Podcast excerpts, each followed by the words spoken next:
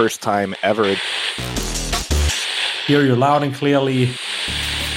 Um, and it was going place. That stuff's great. But the game is not a roguelike. Boomer shooter. Bang. Hello, this is John St. John, and you're listening to KWEP in the Keep, bringing you all the hits from the finest in the world of gaming and entertainment. Now sit back and relax as the drowned god Kathala lulls your mind with the tastiest talk in town. Welcome to another chapter of In the Keep podcast. I'm your very own prophet of the drowned god, the Motherlode. The Keep is a collective of gaming enthusiasts compelled by the drowned god Kathala to frag and gib one another into oblivion for all eternity. I really don't know how to come back to this. I, like eh, because I recorded everything, you know, like ahead of time, and then I took the hiatus for Christmas because I knew I was going to be moving, and yeah, so it's been a really long time, other than like the live one I did with Bridge Burner on New Year's Eve, like since I actually like sat down to do a podcast. It's nice, Right. and I invited you specifically because I needed it to be like low pressure. Like if I fuck this up, no one's gonna get mad. Yeah, well, exactly, man. So, uh, phone me. be good. What have you? you- uh, So you're like you've taken a break from Age of Hell, and you're working on some other not shit that we Hell. can't. No, I'm sorry. Unleash Hell. Unleash. See, I told you it was gonna That's Bridges' game. Uh, See, it's okay. We're, we're, wait, we'll no, get no, them you're out of not the way doing- right off the bat. no, no, you're not doing anything for it at all. For some reason, I thought you did like a level for it. You don't For fuck Age with Hell, at no, no, no, no. Uh, Okay, No, no, I don't. I don't do Doom modding at all. okay, and so had, you're also we had possibly talked about me doing a track at some point for the for them. oh. Yeah, okay. an audio track, but uh, that that's about it. You see, you're but you're I- I just- basically I- there's no way. I, just I don't have the time, and I also don't do it. So Yeah. Everything that you were working on with Hellforge is kind of like you're taking a step back right now, just a breather kind of scenario. Sabbatical?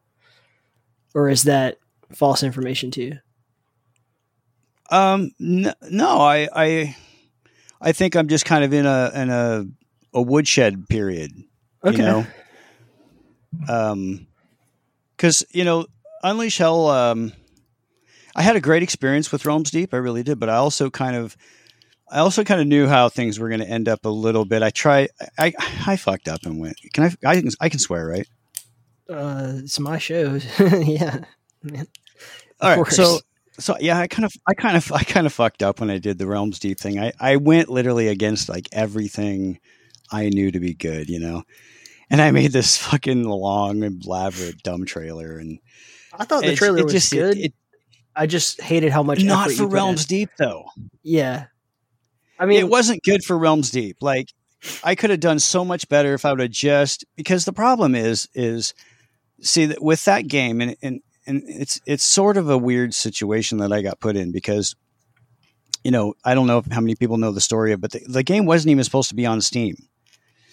It got there by my wife kind of calling me out when I was showing her, hey, all I got to do is push this button thing, and she, you know, do it, pussy, and I and I just did it, and you know, anyway, so I, but I wasn't expecting anything out of it. And then all of a sudden, I start, you know, with the, the screenshots I was posting, I started getting all the, you know, DreamHack and, and then, you know, COVID hit and then, you know, so, and then, you know, realm, and then E1, M1 and then realms deep and just, it just kind of all started snowballing, so to speak. And I had not put hardly any time into the art and animation yet. I, I had spent most of my time working on like the systems. Cause if you play the game, and you have it there's a it's deep man there's a lot of like shit that all works together and it all works perfectly there's no bugs and you know it took a while to get everything all worked out so my focus was all on code and getting the game play to play well and then i just build the content on top of it so by the time these things started coming around and these these opportunities i was like man i, I, shouldn't pa- you know i don't want to pass them up and i thought i you know maybe i was thinking oh i of got i guess i got a little cocky i think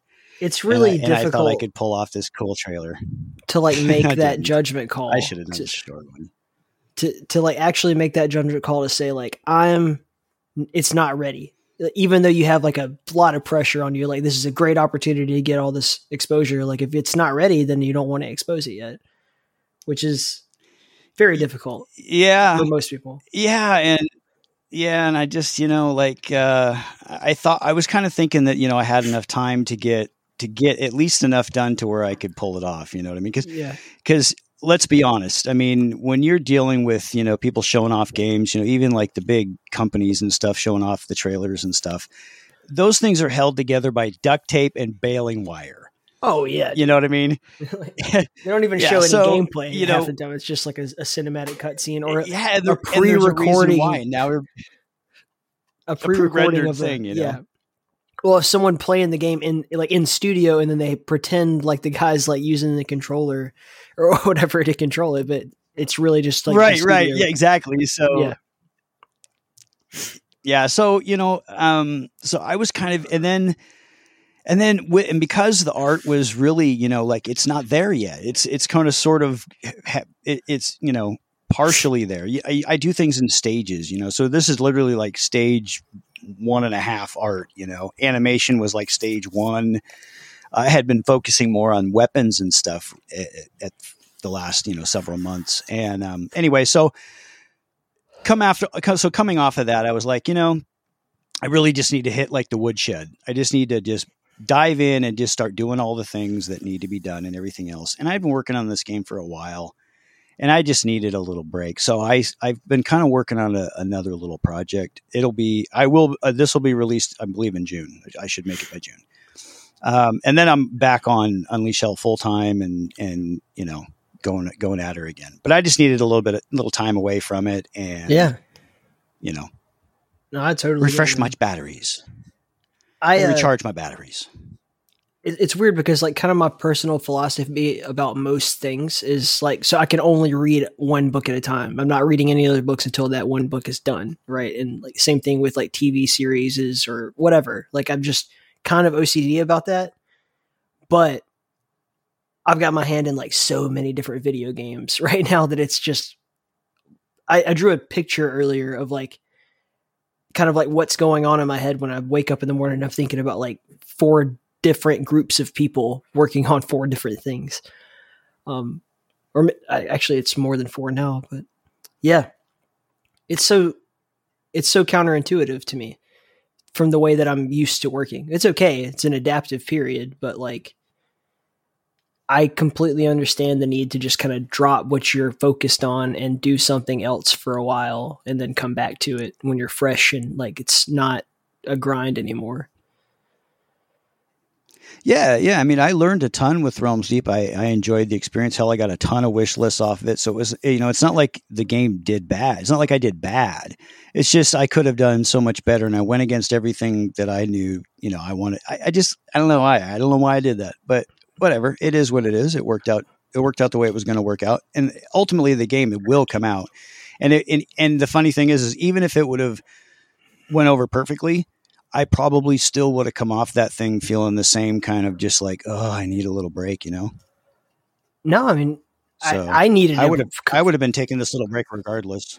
A good long recharge after that, man. I mean, you saw what kind of hours. I mean, I know you were killing yourself too, but like everybody who was kind of like part of the team itself were just pulling stupid hours to try to make sure everything was perfect. I, no one asked me to. I was just like very intent on being there for all the devs, right? Because they didn't have that first line of communication if I'm not there. So I pulled like some pretty some pretty crazy like uh nocturnal ac- acrobatics that that month leading up to it. And then on top of that, the jet Yeah, lag when I flew over there and then flew back. So when I got Right. home, I was done, bro. I stayed. I didn't do shit for like a week. Like, Yeah, I slept. I think for like fucking two days after Realms Deep because I was not only was I doing the Unleash Hell stuff, I was doing stuff for Hellforge Studios. You know, like Right, the, yeah. the the the studio bump and you know yeah, that that play that I did that. part and- and all that. yeah, I did all that. So, um, you know, that took some time too. But I mean, not you know a ton. I mean, I kind of just banged that together too. But um, it came out good. I think that came out good. Um, you know, everything I did came out good. It's just it wasn't the right place for it. That's all. Like like the trailer did wasn't bad. It's just that the trailer that was literally not the right place for that trailer. and it, it needed better animation. The animation was still just too stiff. I think at the end of the know, day, it's I like- have a good platform to go in and fill in or whatever later. We got a little too big for our britches this last year. Like Zach and I definitely took on way more games than we needed to, um, which sucks because you you know you want to give that exposure to every single person you can, but you can only do so much in a in a single day's worth Right. of a show. And Yeah. but anyway, that's why I was so adamant. I'm like, I if I'm nothing else, I'm a man of my word. Like I'm gonna have these people's backs and carry them all the way through the process. If I if I'm the one who invited them to it, so yeah, Right. Yeah. No. And, the show, I thought the show went really well. You know, it's just a shame that it's just a shame that there's just so many people that were being vocal just for no reason, like just to start shit. You know, just to say stupid shit. It's like it's fine to to say something being being critical of something you see. It's fine, but at least have some sort of valid criticism other than just trying to be a troll. You know what I mean? It's just stupid. I don't even read that shit. So you know, I don't, just- I- you know, I don't pay attention to it either because man, it's no different than when you're cutting your teeth, you know, early on in your music career and you're playing a show and so and and you know you're doing your shit and people are like screaming, "Play Freebird!" You know, that's what I loved about wrestling is that you could just be the bad guy, and then if people hated you, it was a good thing. it's like, yeah, this is easy. Well, yeah, exactly, Yeah. exactly. So you know, I mean, it's you know, you gotta, you gotta, you know, you learn to take like what's what's valid and what what's valid criticism and what's not. You know, you got to be able to tune out the noise. You know, I wasn't upset about any of the like like the comments that were made. I thought some of them were actually pretty fucking funny. like the Jeff Bridges thing, I thought was hilarious. So I leaned into it and just fucking set my avatar as that because honestly, I do kind of look like the dude. I ain't gonna deny it. Are you a fan of uh, Sturgill Simpson, the singer? uh, yeah. No. He, uh, I mean, like late last year, I guess, put out a new album. It's called The Dude and Juanita, and it's sort of like this, uh, sort of like a Kentucky bluegrass album. It's really good. I, I enjoy Right. it. It's like a concept album. And I was totally convinced when I was listening to this, like, oh, this this dude guy, right? He must be like like a you know like a Buford Pusser, like from Walking Tall, kind of like legend of the South that I've never heard of. And then my buddy's like, dude, he's just, it's literally like a, the album is a metaphor for the Big Lebowski and it ruined my, I was like, no, you're right. like, you're so right. That movie is so good. I love that movie, man. That character, the dude, the dude is a character. I love it. I, I love it. Oh, and and you know, I am pretty laid back like the dude. You know what I mean? So I I can identify with just you know kind of rolling with the punches and shit most of the time. I mean, everybody has their upset moments and things and stuff, but so one know, of those, think, you know, older I get, the less I give a fuck. one of those weird things I do is like when I know I'm going to do a podcast with someone, I will sort of, not like out loud, but like in my head, I'll kind of be like, not, pr- I wouldn't say re- rehearsing or practicing, but just like going through different ideas of like things that we might talk about and that, you know, exercising that part of my brain before I do it. And one of the things that I thought about was that you're, you're like at that point in your life where your personality is like fully formed. Like you are a character. And I don't mean like in a negative way. Like you are No, no, yeah, I get it. Yeah, like forever. Like that's Yeah. not going to change. Hundred percent. Yeah, exactly. Whereas I'm yeah, the only thing that's going to happen in- is I'm just going to, I, I might get a little more curmudgeon. You know what I mean? Like where I speak my mind a little more, and and that's about it. Because you know, I think you just you just you know you, the fucks the amount of fucks you have to give about things. You know, you only have there's a finite amount, and you know as you get older, you start running out of them. So you know you got to save them for special things. yeah, I, I can't wait till I get to that point. I mean, I'm not saying like I'm not like worried about what people think all the time or anything like that, but just you know, generally speaking, I'm a little more like wary of saying the wrong thing or like you know accidentally sounding stupid or whatever the fuck. Whereas when you talk, man, I just feel like you're just totally confident. Maybe you're not. You're just acting like it, but you're like totally just no, you. well, like I get what you're saying, and I don't. It, it that's it just comes with age, man. Like when I was younger, I had the same. Believe me, I felt the same kind of you know anxiety about shit like that. You know, always worried about who, how I stood when I was at a party or when I was at a show, or you know, like every you thought about every little thing. Like I can't ever be seen looking uncool. You know, like you're drinking your beer and you got to make sure well somebody might take a picture. So you know, I can't be like you know spilling it all over myself or you know. You know you forget after a while you just like you start not giving a shit and i, I, just uh, i guess life life and what you say becomes more natural because you've had more time to reflect on things. What's know? funny is that I think my, my friends who know me, generally speaking, when they tell me like how they see me, they're like, "Oh, you always seem like you're so just like what you get is what you see." I don't give a fuck what you think. Like I'm just me, you know. I'm the guy running around with this like fucking. uh I have these like Greek sandals. I don't know if you've ever seen them, but like ev- everybody since I got home to Alabama was like, "Are those girl sandals?" And I'm like, "Well, even if they were, fuck you." But no, they're not. They're just weird, like Spartan sandals. And so like people around me are generally like, yeah, you just don't give a shit. But I kind of do. Like I in my mind, I'm like still wary of that kind of stuff. I j- not like I'm gonna change for them, but I don't want to like. For instance, uh, so you know I'm st- I'm sticking around here at my my parents' place. you while I'm here in still take their their judgment into consideration. Your, Well, brain because- still thinks about their judgment, right? so, so there's this old man, you know, he, like he's standing out in the front, you know, it's like a long driveway. He's standing out in the front yard with my stepdad. And I had just gone out to the shed and borrowed a, a wrench to install my bidet. Um, and when I was putting it up, I know, right? It just, it can't get any worse, you know?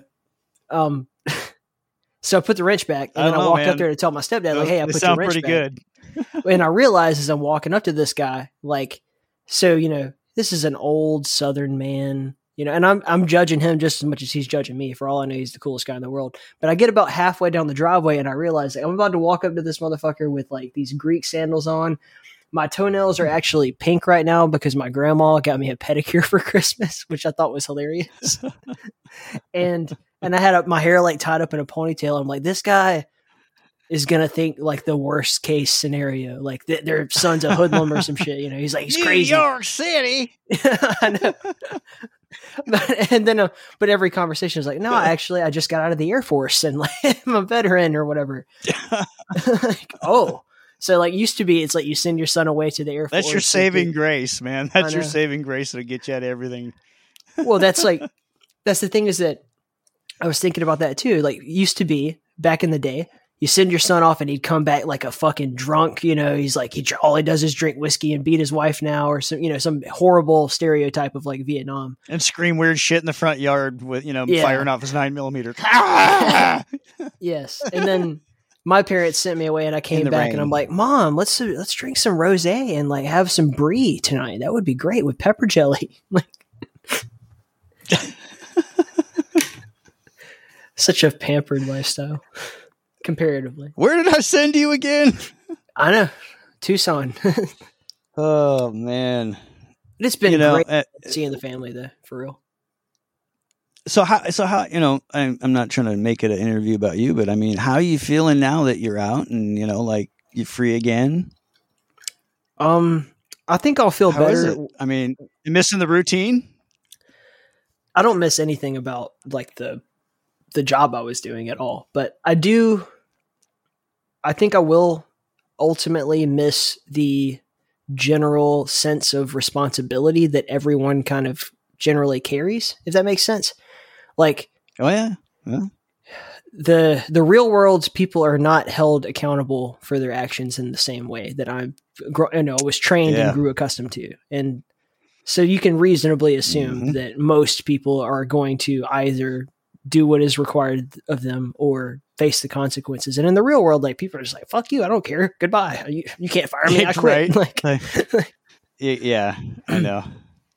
yeah so that's a, that's going to be a growing curve. But i mean overall i'm really happy that i'm just like you know i can just kind of relax. I have like i'm still working you know 3d realms remotely but until i actually go to denmark um you know i'm just chilling here with my folks. Like i'm it's very low key it's very relaxed it's it's surreal to me i'm not used to being bored if that makes sense i'm used to just like Yeah. banging out all day long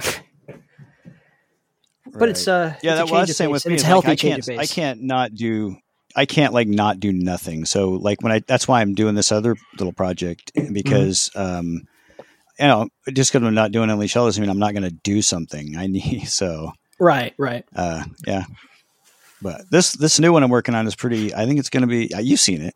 I showed it. I showed you some screenshots. You haven't played it yet, but Yeah, I, I didn't want to. It's going to be cool. It's it's I nothing. say anything. It's totally well. No, we can talk about it a little bit. I, I we can talk. I, I'll talk about it a little bit. I'm not going to give out the name or anything because, um, you know, I don't want to go that far yet, but I will say it is. Uh, it's a racing game, so it's not obviously not an FPS. Uh, you know what I mean? So it's a big departure from Unleash Hell. Um, but I'm a huge racing fan, and um, I kind of uh, I kind of miss the old arcade racers. You know, the old F Zero type shit. You know, remember uh, like Motor Racer? That was uh, what was that? Was it called Motor Racer? Yeah, it was Motor Racer, and then there was the there was this one on Dreamcast where you'd play on Wave Runners. And it was pretty like uh, Wave Runners. It was pretty cool too, racing. But I kind of like that arcadey racing style, you know, fast.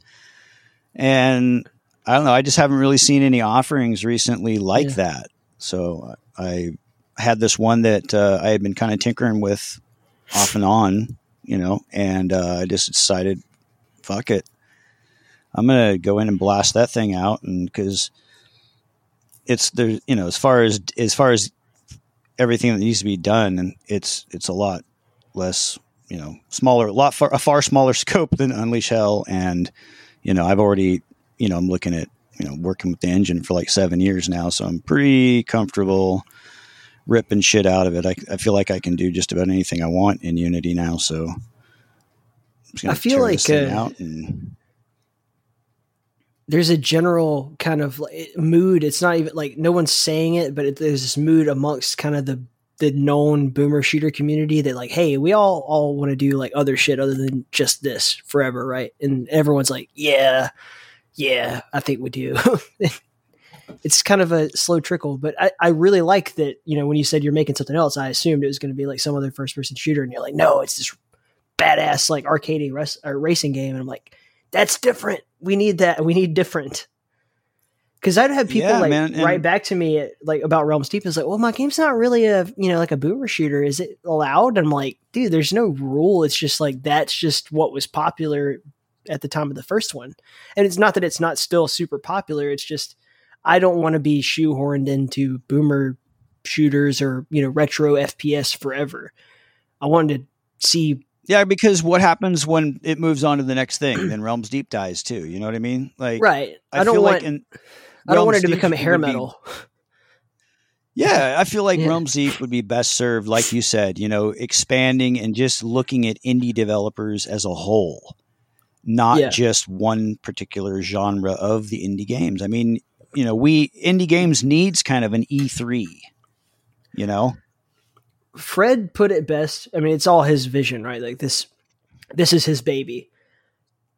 Because I was asking him, like, you know, what's kind of the scope of like, you know, the genres and the types of games that we want to show off this, you know, for any of this stuff. And he he's like very adamant, like it's not a particular genre, it's like a feeling, you know, like you it has to give you like a feeling that's like sort of, you know, within this ecosystem, this brand that is Realms Deep that he just made up. And but, but I feel like that's not just retro FPS. Like half the you know developers and companies that are involved don't just make those types of games. They make all kinds of things. So this year we ended up showing like Yeah. Lovecraft Untold. I mean, there was uh, It Stares Back. There were so many. I mean, Call of Ragnar, my game was like also not technically a first person shooter, but it just felt like on brand because it's part of that same family of people. I don't know. But he's I'd like right. to see. he was totally right. You know, yeah, but I mean, it'd be nice to expand beyond just shooters. oh, for sure. Yeah. So, uh, as a you know, as a normal, I mean, because We'll show off the racing game. It's going to come just because right you like shooters. What's that? We'll show your racing game, right? Um, yeah, I guess we could do that. That'd be cool. It's we right could do that because uh, well, you'll have to tell me if it sucks or not. I mean, you know, oh, I mean that's it's super fast and no, it's it's pretty fun. It's I think you'll like it. It's pretty fun, man. Um, I uh, it reminds me a lot of of playing like uh, you know old Daytona or F Zero. Oh man, It's you know yeah. it's a focus racer, super fast. And uh, uh, my uh, I, my stepsons play it and help me test it, and and uh, he was over here testing it uh, last night or the day before yesterday, and he, he he was just playing and playing and playing because uh, you know the the speed part is addictive. You know to keep to, to like perfect the the line of the track and where to hit the nitrous and Yeah. you know because there's there's this one corner in the in the in the first map that I built um, that if you hit it just right, you can hit the nitrous and it'll just like slide just past the inner wall. It drifts out just a little bit, almost hits the outer wall, and and you just it's so fast. So it's a good time. I got uh, I've got it all worked out. I've got all the environments planned out. Everything. The first level's almost well, the first uh, maps al- or tracks almost done as far as like the whole scenery and everything. It's uh, looks pretty cool. The graphics look pretty good. Plays nice, fast, runs good, performant. The see screenshots it you does? look awesome. So I'm sure it's going to be awesome, man. Like worst case scenario, it's like really badass, and that's the worst anyone can say. Well, I feel I re- and it's weird because like this, uh, I, I kind of talked to you about this um, offline or you know Discord. Uh, and it's weird because just in the last you know couple of weeks, I've seen a couple of articles about you know racing games. Like one was done about the old Screamer, uh, I think it was called Screamer, and how they're saying like they'd love a, a remake, but you know the remake probably you know wouldn't end up being as good. Da da da da. You know blah blah blah. But the general gist of that article and the other article I read was that you know they kind of missed the old style racing games. You know, Yeah, there's yeah. just not, and there's not a lot of them that are like that that have this the speed and everything. You know, they're more niche or you know whatever. I don't know. I don't know. You never know what's going to do good until you release it. You know what I mean? I agree. Yeah, it's like you just got to kind of put it out there and see how people react to it because we want. It's a kind of an untested market. It's like there's just not a lot of games like that currently being distributed. I don't know if that's because they're not wanted or if because people, you know, like you said, seems like people want that kind of thing. It's just that no one's currently making it. So perfect time to capitalize. Yeah, some Well, and that, and I think Someone's people's hear taste and- changes pretty rapidly. yeah, that's You know, and you never does, know like sure. what is going to just. Well, and then I think you get the games that hit that are just. There was a there's like a thing where, you know, people search out the unknown so that they can be the the arbiter of the unknown and go, oh, you haven't heard about this, oh, you know, the one that always like the guy that turns you on to everything. You know what I mean? And uh, that's kind of a whole culture. So I think that permeates in games too because, um, you know, people are always looking for that that new game to go to like turn into the next big thing. You know, so like like for instance, Cruelty and then you get mad at it when it becomes Um, big. It's like that's not. It's not. They sold out. I think it's cool, man, because it's just really weird for me to see what hits and what doesn't. You know what I mean? Because Yeah. if you really look at like the whole thing, there are some sort of formulas to it, but a lot of it really is kind of hit and miss. I mean, that's like look at Cruelty Squad, and I'm not going to say it's a bad game because I haven't played it. A lot of people say it's really awesome. What I can say is that when I looked at it, I'm just like, wow, that is just so visually.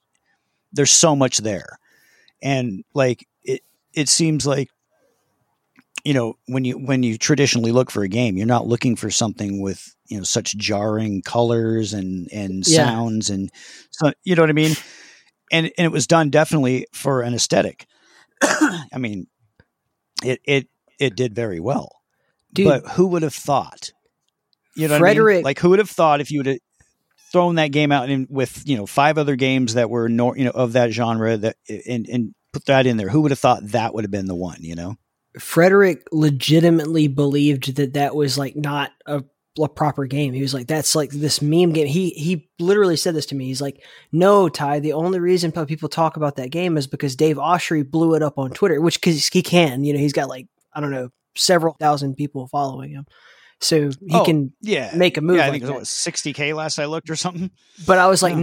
no, that's, I mean, that's true to some extent. Like, he definitely blew it up on Twitter and shit, but like, it's actually a pretty damn good game. Like, people like it because it's good. And he's like, what? I'm like, yes, I'm serious, man. Like, give it a second look.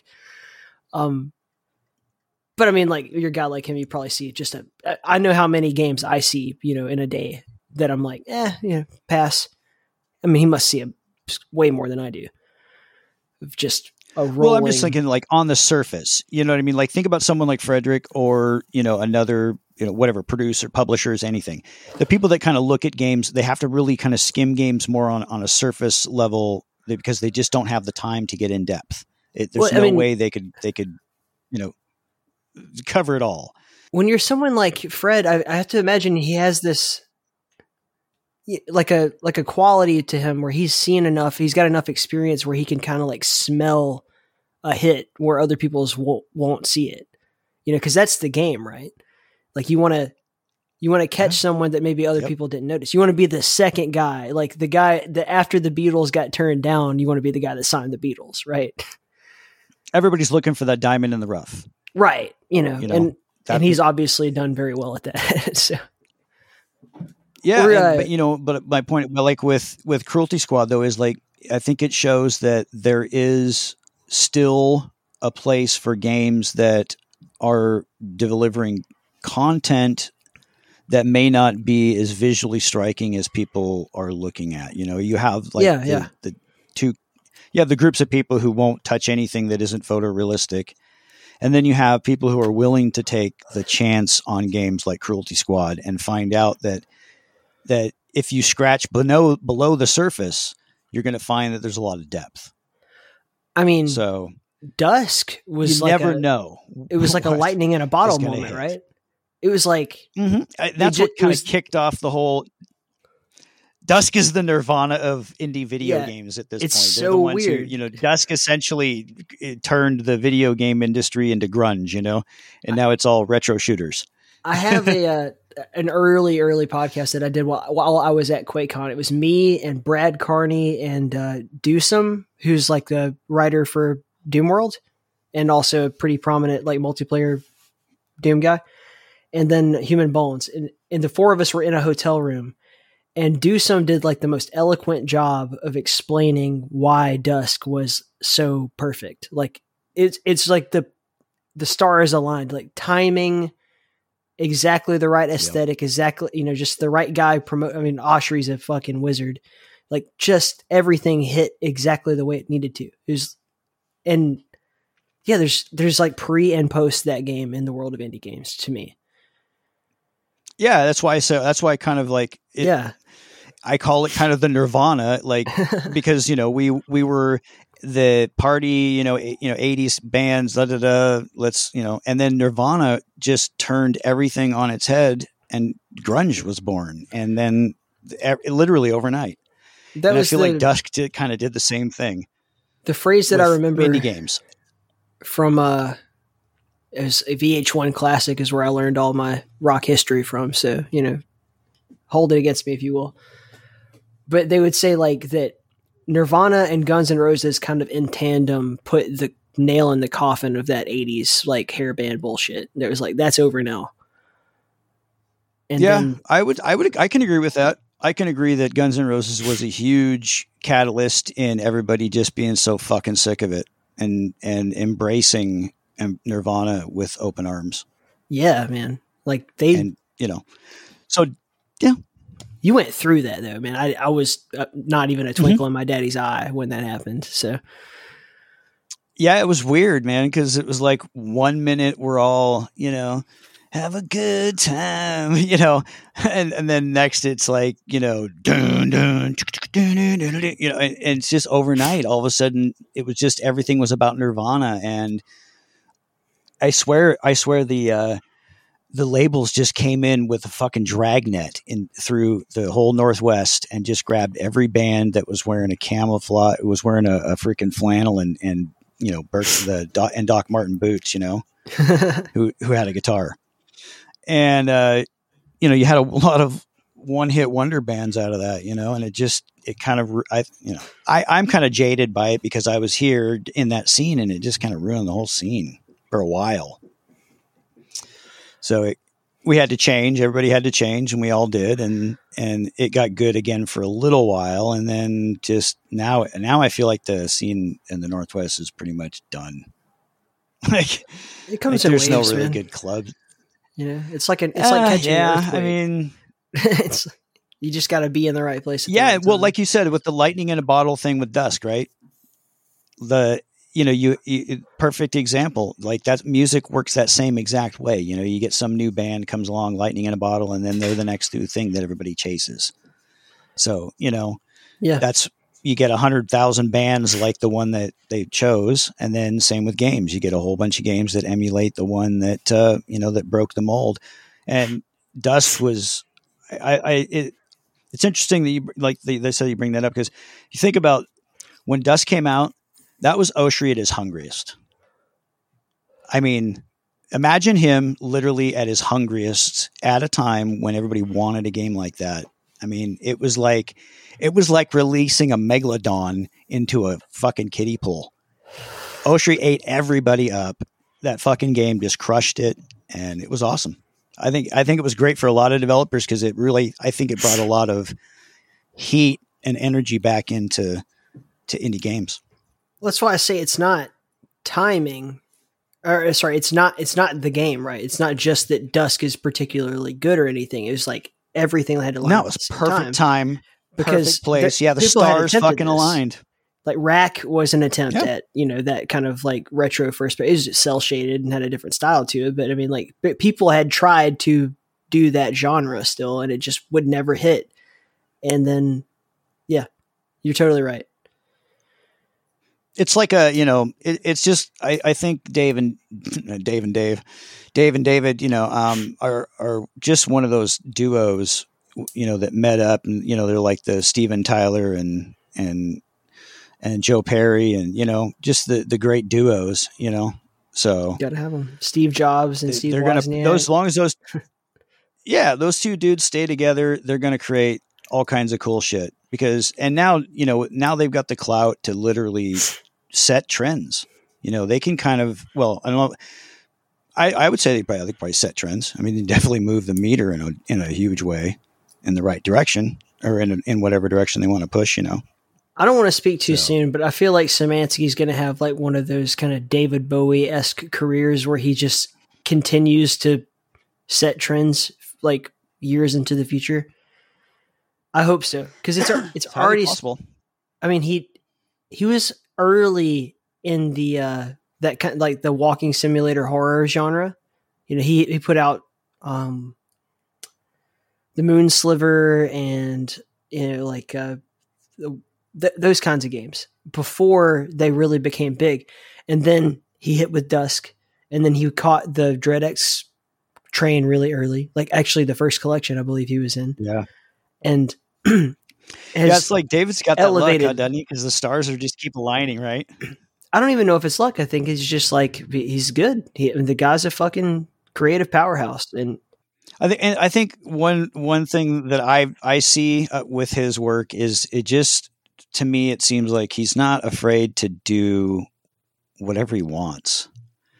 Like I feel like um and songwriters do this a lot too because and I and believe me as a songwriter I totally get this because I'm I'm guilty of it myself. I mean when you're writing something or creating something you're putting some you're putting yourself out there and and people wonder where it comes from especially with songs and it's not much different with games you know because a lot of games touch on subjects you know of all kinds of, of things um, related to the developer or whatever so how much you're willing to put out there how, how honest you're willing to be um, just it, that stuff shows through. You know people can people can smell fake stuff. You know they can smell genuine stuff and they can they can smell fake stuff.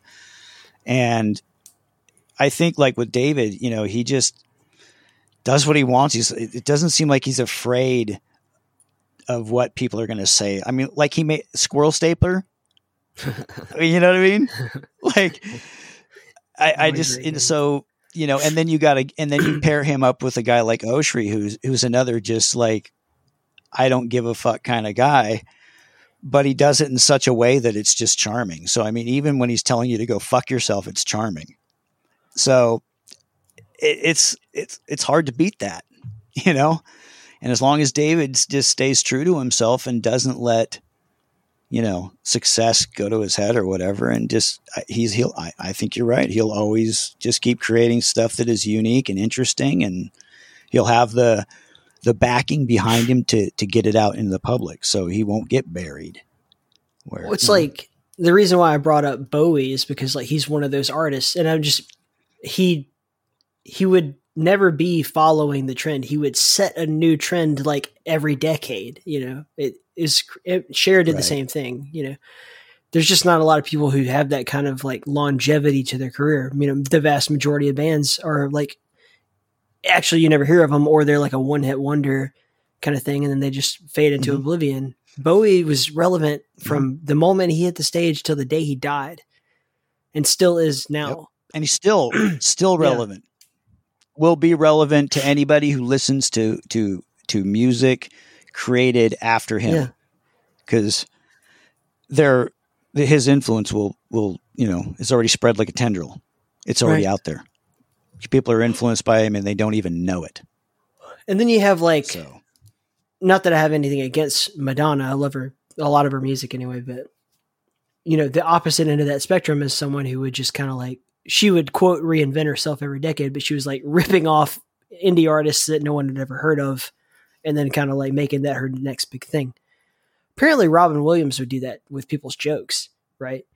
Like he would go to a comedy club, hear someone's joke, and then like take their joke and then send them a check in the mail for it, like that kind of shit. that's Which, pretty I funny. mean- well, at least that's at least you know he's he's paying him for it. That's cool, right? Shit. I mean, if Robin Williams wanted my joke, he could have it. I don't care if it ruined my career. What a guy. Yeah, right. I mean, I mean, you know, peace. er- it's it, it's so hard to to be completely one hundred percent original these days because you know I feel like almost everything's been done at some point or at least touched upon or whatever. You know, I mean, it, it's almost. Uh, I feel bad for first person shooters kind of in general because Yeah. we were, we had sort of had a little bit of this conversation that the night on Bridges podcast or Bridges uh, party thing or whatever on New Year's Eve where we were talking about you know the the Doom thing, how almost like you know every every first person shooter at this point if it has anything you know like a soldier and and some demons and it's set anywhere near a planet it's fucking a Doom clone you know I'm still a little So, and it salty about that conversation. like, not gonna lie. I, I, well, you know, I mean, it's it, it- Doom is Doom. You know, I I can agree with a, a lot of what you're saying, man, because I don't feel like. I mean, I'm not saying like Doom. You know, Eternal is not a Doom game. They're all Doom games. Oh, for sure. Uh, I It's- just I just think that they've kind of strayed away from what made Doom really fucking super awesome. You know, I would. I mean, I get it. Gotta, obviously know, it's super awesome. People cranking the- fucking love it. There's nothing wrong with it inherently. It's just that no, it's such a gameplay wise departure from the Doom that I have grown accustomed Mm-hmm. to that it's just like not as enjoyable agreed. for me. I'm not like tr- like when I say like it's trash, it's really it's not trash. It's a fucking incredible feat. Like those guys worked their asses off and came out with a fucking awesome game. That was a huge, bigger, biggest hit they've ever had. I think, other than like Skyrim, which is you know you can't compete with that. Like it, it kicks ass. It's just not mine. That's all, and that, that's not a bad thing. But what No, yeah, irritated it's- me was that you Bridge know- Burner was like he was so adamant, like you're wrong, and I'm like, it's not that I'm wrong. You're just not hearing me out. Just hear me. Like, Yeah. Well, Bridge is so passionate about Doom. You know. oh I mean? yeah, that's his baby. that's- like, so yeah, that's that's his thing, and and you know, so and I get it. There there are people who are fans, and you can't really say anything you know about Doom that that could be perceived as negative, and it's not a negative. It's it's not. It really isn't. It's it's just it's okay. People need to understand it's okay to say that I- they don't like the gameplay of a I certain could Doom game. I think I could know what I reskin mean? It's like okay. Barbie's. A lot of people Barbie's, bang on uh, Doom three. Barbie's Mystery Cruise. I could reskin it, put Doom Marine in it, and say the the cruise ship is a spaceship going to Phobos, and leave the gameplay as is, and Doom fans would play it because it says Doom on it. That's Right. Eh, it, that's see, what like, scares me. I And it's not there yet. We're not as there the yet. gameplay. yeah, well, and and see, I agree with you when it comes to the gameplay because I, you know, I'm not so much into like the platforming and all the the stuff, the other stuff. I was really, for me, I I loved more the just the the horror, the darkness, the the the tense feeling, you know. But I get that you know they've got to keep amping that shit up. I mean, how is the game supposed to go 25 years if they're not amping shit up every time? You know what I mean? Oh, They have to. What, Yeah, I'm just curious where they're going to go from here. Like, like imagine what the next Doom is going to be like. It's gonna be Quake. it's gonna be the next Quake game. I'm telling you. you, you think so? Think they're going to just go say, you know, how do we? We just can't do it. I mean, you know, like it's already a fucking engineering marvel. You know, like this is this is all speculation. I have absolutely no idea what's going on in the background of id Software. But like the, I feel like the the remaster with the new levels and everything. I feel like that was a market test. It was like, are people still interested in this? You know, what kind of response do we get on this at this scale? Is it worth investing in the big AAA Quake remake? I'm not saying I even want that to happen. I just I feel like based on you know what we've seen so far, the logical move would be to capitalize on that franchise, especially because Quake Champions and no, nothing. I, I thought it was a, in many ways a really fantastic game and a great experiment in the genre. Champions was not a financial success by any stretch of the imagination. And so they're going to want to re up on that franchise. They don't want that franchise to lose face. So they're going to, I think they're going to do it. That's just me speculating though. Makes like, perfect got, sense. They own it. Well, think Like, about why- it. It would why get them not off use the it? hook for having to having to up one up the next this last Doom. And I mean, it, it, You know? doesn't mean the two can't happen in tandem because the, the obvious choice would be to hand it over to Machine Games, who did the Wolfenstein series, which I enjoyed. Mo- like I really enjoyed the first two of them. the The New Order was probably my favorite one, and I mean they're they're totally competent and they're big Quake mappers. They did the new expansion levels for the Quake remaster. I think they're te- I really do think they're just testing the market to see if it's worth doing. So I'm looking forward to do. Doom? I, I'm, well, I don't think Zenom, ZeniMax probably not going to let them off the hook to not make a Doom, like to shift shift gears and say, hey, you know what? We're going to Yeah. stop doing Doom for a little while and do something else. They could have Machine Games do Quake and then have id stick to Doom. You know, keep doing the Doom thing. Yeah. Maybe take a little time to like really brew on what their third game is going to be. But and who knows, man? Like there were so many things that were introduced in Eternal that are such a departure from kind of what we're used to. Like I don't know if they're, you know, are they to like let's get back to basics or are they to kick it up another fucking, you know, let's take it to 11. I don't know. Who knows? Yeah, But it's, yeah. uh, I mean, who knows? I mean, maybe they'll they'll do with the they'll do the Metallica thing and go back to their roots for a little while because Metallica a few years ago they did a you know kind of a go back to their roots style type of record. You mean Death Magnetic? You know, they were getting pretty. Um, yeah, Man, So- that was like a long time ago. I was like in high school when that came out. yeah, but that was that was well, yeah, but that was coming off of you know like Saint Anger and shit like that. I mean, that yeah, yeah. you know, They had where they were Saint just, Anger and then Death you know, Magnetic was a huge, huge step in the right direction. like, what the fuck are you guys doing? Turn the snare drum on more, snare drum up more. well, like right after that, man, they did uh Lulu. Did you listen to Lulu? Um, I have not really. I don't really listen to much new Metallica. I it's just a Um, weird offshoot yeah. thing. Like they, they only did it because they wanted to, but it's them and Lou Reed, and it's like so it's Metallica as the backing band to Lou Reed, and it's this uh, Hmm. old play. I mean, I heard about it, but I just never really. It's just a weird project. It's really good. I mean, I actually enjoyed a lot of the music on it, man, and I love Lou Reed. I mean, I can't take away. It is. I think it's the last recording he ever did. It was either that or Plastic Beach with the uh, the Gorillaz, and then that was it. You know what I find myself doing these days with music is listening to almost like a small, smaller selection of music. Um, I don't know. I just there's so much good music out there that is you know from you know my era, uh, but I don't know. I just uh, I guess I'm not really interested in learning. Like there was a certain point where I just kind of shut off on new music as far as how much information I retain or how often I listen to it or anything, and I don't really search out new music much anymore. I like to Um, do this. I do a little bit here and there. I don't like necessarily. I I'm not the guy who's actively searching out new music, but I have friends who kind of, you know, keep me up to date. Like, hey, you should check out this new person. Like, I if it's someone I trust and they recommend something, I'm like, okay, I'll give it a spin. You know, and oftentimes they're right. Yeah, I have. Same with that. Same with me for Yeah. that. But I don't. I'm again, I, I'm not. I'm the same. I do, I'm not out actively looking for music these days, man. I'm. You know, it's like um, maybe if you know if I was actively playing or something all the time, then you know I'd be maybe I'd I don't know. You know, probably maybe even not then because I'd still be just doing my own thing anyways. I was always more of a an original player and not a like a cover tune player. Yeah, So I. I didn't really.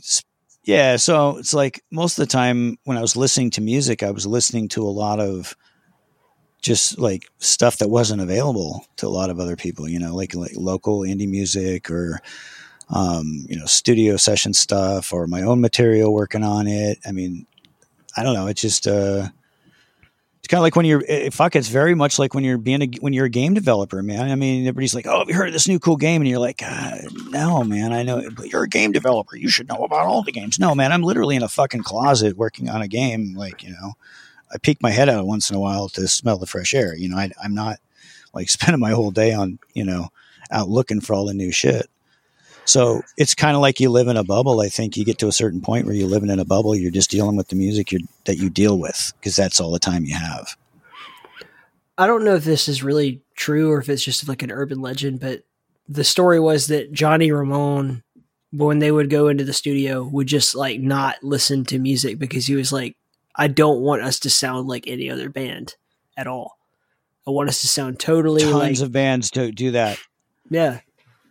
And I mean, to be fair, you start like, I fucking can't think of rewriting your you, st- you start getting influenced by other shit, and all of a sudden now you're fucking you're not writing your band stuff. You know what I mean? You're you're you're.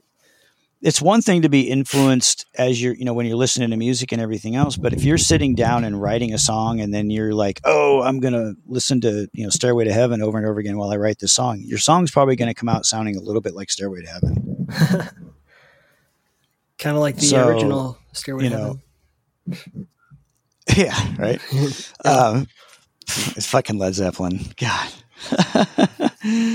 uh, anyways, but uh, yeah. So I, I, you know, I don't think very many bands honestly listen to anything other than what they're working on when they're in the studio. At least I don't know of any bands that that do or did. I mean, I can't think of another band prior to the Ramones that sounded anything like that. And then there are obviously your copycat bands that are like trying to sound like the Ramones, but that's neither here nor there. But yeah, they they were totally to me unique. I mean, there were other bands that were similar, but they all had their own kind of like they were like the MC5 was already around, and then Iggy Pop and the Stooges but, but like what other like the Sex Pistols were in England, and I don't think really anyone in America knew about them yet. So it was kind of like a solo evolution in, in that New York area for them to sound to be the only band. That yeah, but like I kind of feel like true, true punk, true, true, true punk, and, and I'm and probably I'm going to piss a lot of people off with saying this. I feel like came more from from England. Like we had it here in a form, but that really fucking nasty, just frenetic punk, you know, like the Sex Pistols brought in. Those guys influenced a lot of people. I think the and Sex then, Pistols you know, were kind of a like Ramones, a New contrived York. thing, right? kind of attitude. Yeah, Like- but that was kind of They were kind of a put Well, I together mean, to be uh, that way kind of band. Not to say they were bad. I love the Sex Pistols, but Mm, the Clash, not- though, well, I'd, sort. I'd put the Clash up with anybody. Oh well, yeah, and um, I, I was going to mention those guys, but but uh, I don't know. if Sex Pistols were necessarily contrived. I mean, Johnny Rotten is uh, he's he's. I don't think he and the, Sid. How the fuck would you get Sid Vicious to go along with anything like that? I mean, the guy was fucking out of his mind. I mean, yeah, but both of them were out of their fucking minds. yeah. And uh, yeah, but What's You know, here's another band, right? Sid appeal- Vicious had another really big band. I don't know, man. It's hard to say. I, I think I think that originally it was Johnny Rotten was mainly kind of pushing towards a little bit of the ludicrous, but I think you had to to get uh, to be at the front, at the forefront. I mean, you know, you're thinking about it at a time when you're literally trying to be the best of of all the others to kind of create and build what will what would forever to be known as you know true punk so i don't know you know it's like how much of it is how much of it is being ridiculous and how much of it is actual true insanity Ah. I mean, I guess we'll never know how much of an act was being put on. Like that is like a time frame when I mean, even now we really don't have access to that information. We think we do, but Well, and yeah, nobody would ever admit it anyways. Right. Well, I Yeah, mean, well, maybe they would on, later on, but I just, but nobody's going to admit it, you know, and not go uh, and make it sound like they that they're kidding. You know, I don't think anybody's ever would truly admit that. Oh yeah, it was just all bullshit. You know, I don't know. I find it really funny Who's- how who like I mean, fuck. like Pete Townshend was like very openly he like he hated punk rock music, but it was like I mean you could take any of those like early 70s and 80s punk bands and then play them in the same playlist as like the first couple of the Who albums and never know the difference. Like it's so so the same thing. Like my generation is like just a absolutely a punk song. There's no question about it to me. Yeah, it's just a little less uh, nasty, I guess. Uh, dirty. I don't know. I mean, I, I imagine, I imagine punk is just like covered in grease and grime, and just you know, your guitar's like fucking got wood chips out of it, and you're just like your amp has fucking beer stains on it, and your Tolex is half torn off, and you know what I mean? Like that's it, uh, it smells like you can smell a picture of any punk band, a true punk band. If you should be able to like look at, in my opinion, if you look at a band, a, a true punk band, you you can smell it in the picture. And I just feel like the Who was kind of like that, but cleaned up. Imagine if Yeah. you wiped away all the grime and made it more presentable and more marketable, but the roots are still fucking punk. At least I mean, in so- early Who, I agree 100 percent with that. So you're like if you had to pick a band from that era that like encompasses it you would say like the sex pistols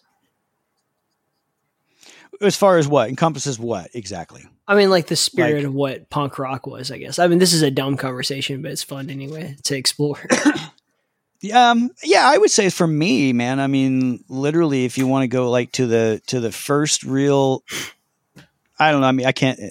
Again, this is a this is a fucking topic that people will will can go either way on. You know what I mean? But for me, I feel like the Sex Pistols was definitely one of the the earliest bands to as punk bands that really kind of like set the tone for for punk everywhere. I feel like they influenced a lot of fucking bands.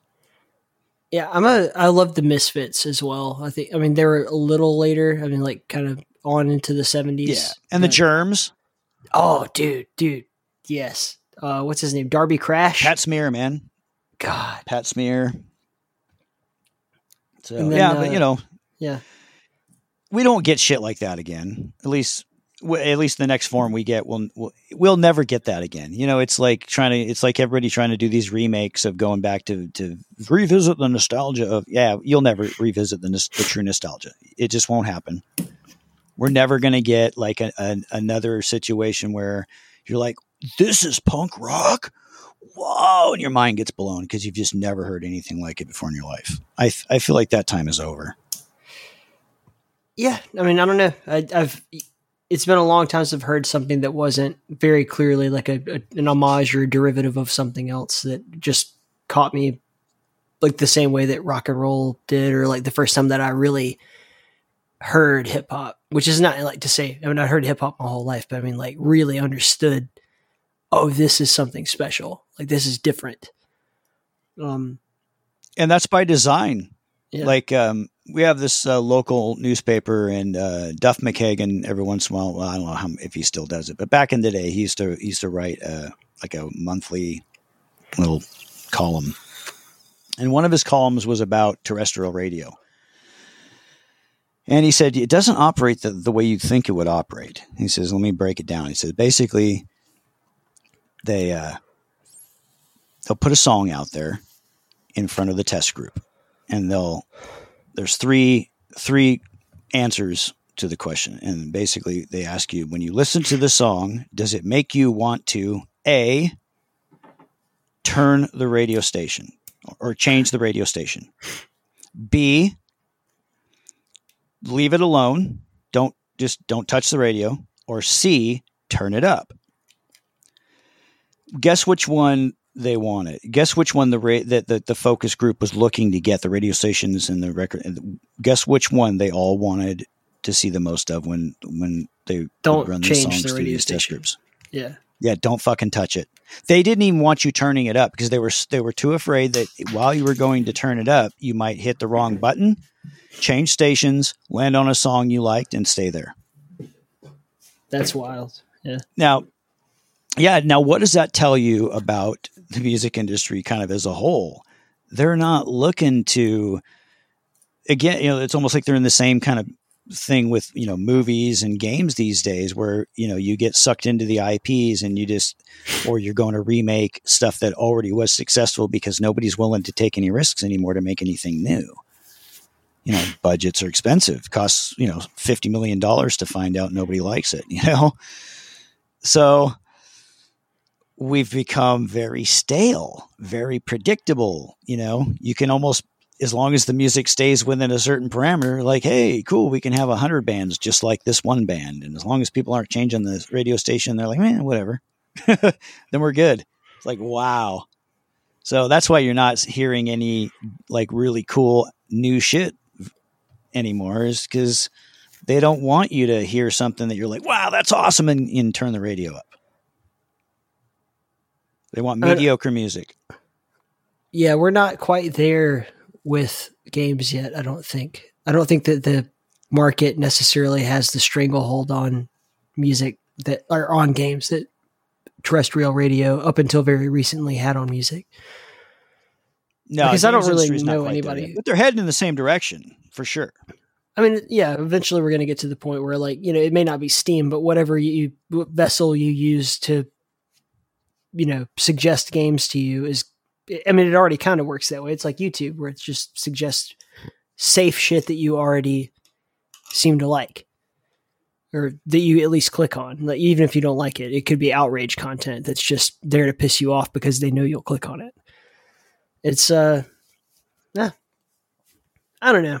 Well, I just I think just about like plan the to amount. not be part of that. Well, I'm just thinking like as far as think about the amount of of like just new interesting IPs that are coming out. You know what I mean? Um, and how many you know the next like whatever such and such two, such and such three, such and such four. You know what I mean? 21, 21, 2022, you know, these continued series games that just get made every single fucking year, every couple years. It's just almost like that. Like, I, I'm not trying to call out Call of Duty or anything, but you know, Call of Duty has been Call of Duty forever. And it's just different situations, slightly better graphics, better eyelash technology, some new, a couple reskinned guns and whatever. It's still Call of Duty. The, the amount of new games, like interesting IPs that are coming out of the AAAs is reducing because the budgets are so expensive. You know, I mean, you're looking at what, 50 million, 100 million dollars they're spending on some of these budgets of these games. Now imagine you're putting that you're trying to tell a shareholder okay hey we can either put out call of duty 97 which you know made 4 billion last year and it'll probably make another it'll probably make 4 billion this year or we can you know take the money we had slated for that and try out this brand new idea but you've never sold that game before so we don't know how it would sell right? No it's a new idea something fresh for the players. Yeah but you have no data stating that you would make what you made on the Call of Duty game, right? Well, that makes no sense to us, so just make another Call of Duty. Like that's the decisions because most of the fucking big companies now are controlled by shareholders. So we have that, which is good for the indies because now it leaves all it, well, I guess it's good and sort of bad, but it puts all the pressure on the indies now to, to create the new, interesting, cool games that will eventually be copied by the AAA's if it gets big enough. That's how battle royale. That's how the fucking uh, battle royale uh, craze started with uh, Arma Battle Royale. That's where it all started. An Arma three mod. and then uh, it was PUBG, and then Fortnite kind of Then PUBG. Yeah, copied PUBG, and then th- there was so on and so forth. yeah. But uh, that was a battle royale. Was a freaking Arma mod. Brendan was making that in Arma. So pretty con- pretty funny. And then all of a sudden, every company in the world was making fucking battle royales. That's a So. it's a trend. Um, I don't think battle royale is going to stick around. It's I don't know. It just doesn't seem like it's.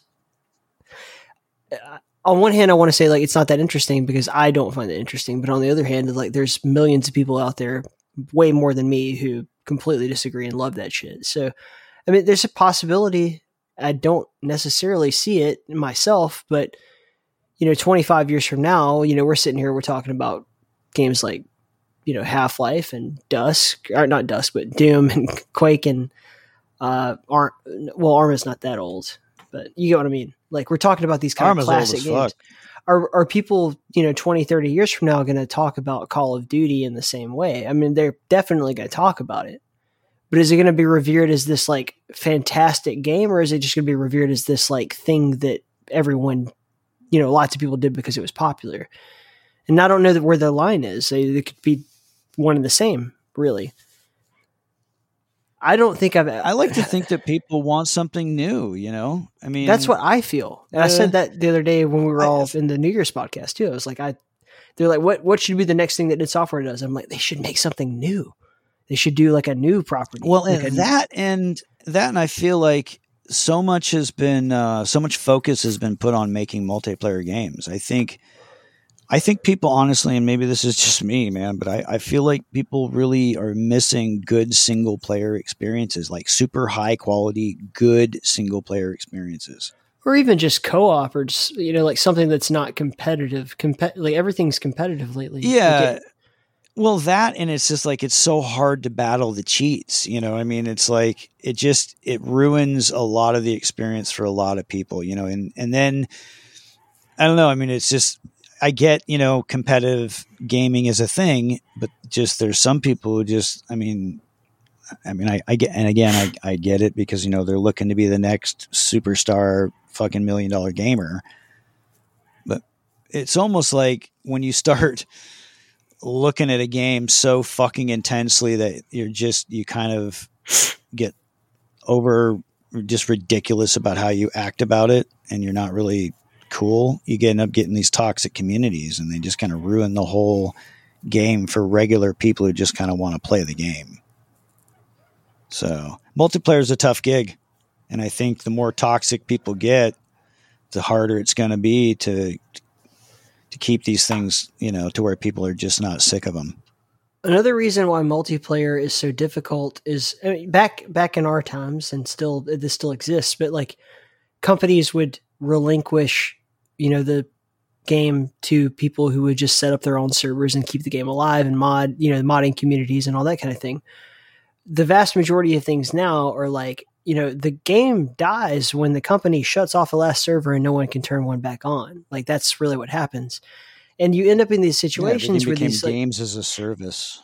Right. And so then you're never done with your investment. You know, it becomes this sort of like you have to continue to work to try to keep it interesting, to keep people playing it forever. You want your every game has to be like the game that people pick up and never play another game again. That's the way that they're competing for these things.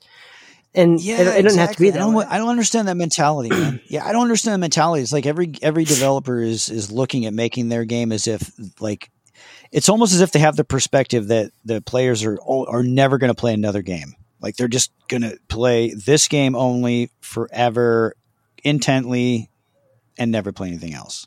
It's not That's just not games. the way it works. you know, like the internet in general, especially like social media, the, the whole point is to keep Yeah. you your eyes on that screen. It's no different than what keep you were your saying about the followers. radio. To keep your yeah. keep your Yeah. pictures, keep your your memories, all that kind of shit. You know, whatever the fuck. Like it's Facebook is like yeah, see, a, if I was to do a like an abusive game, boifriend.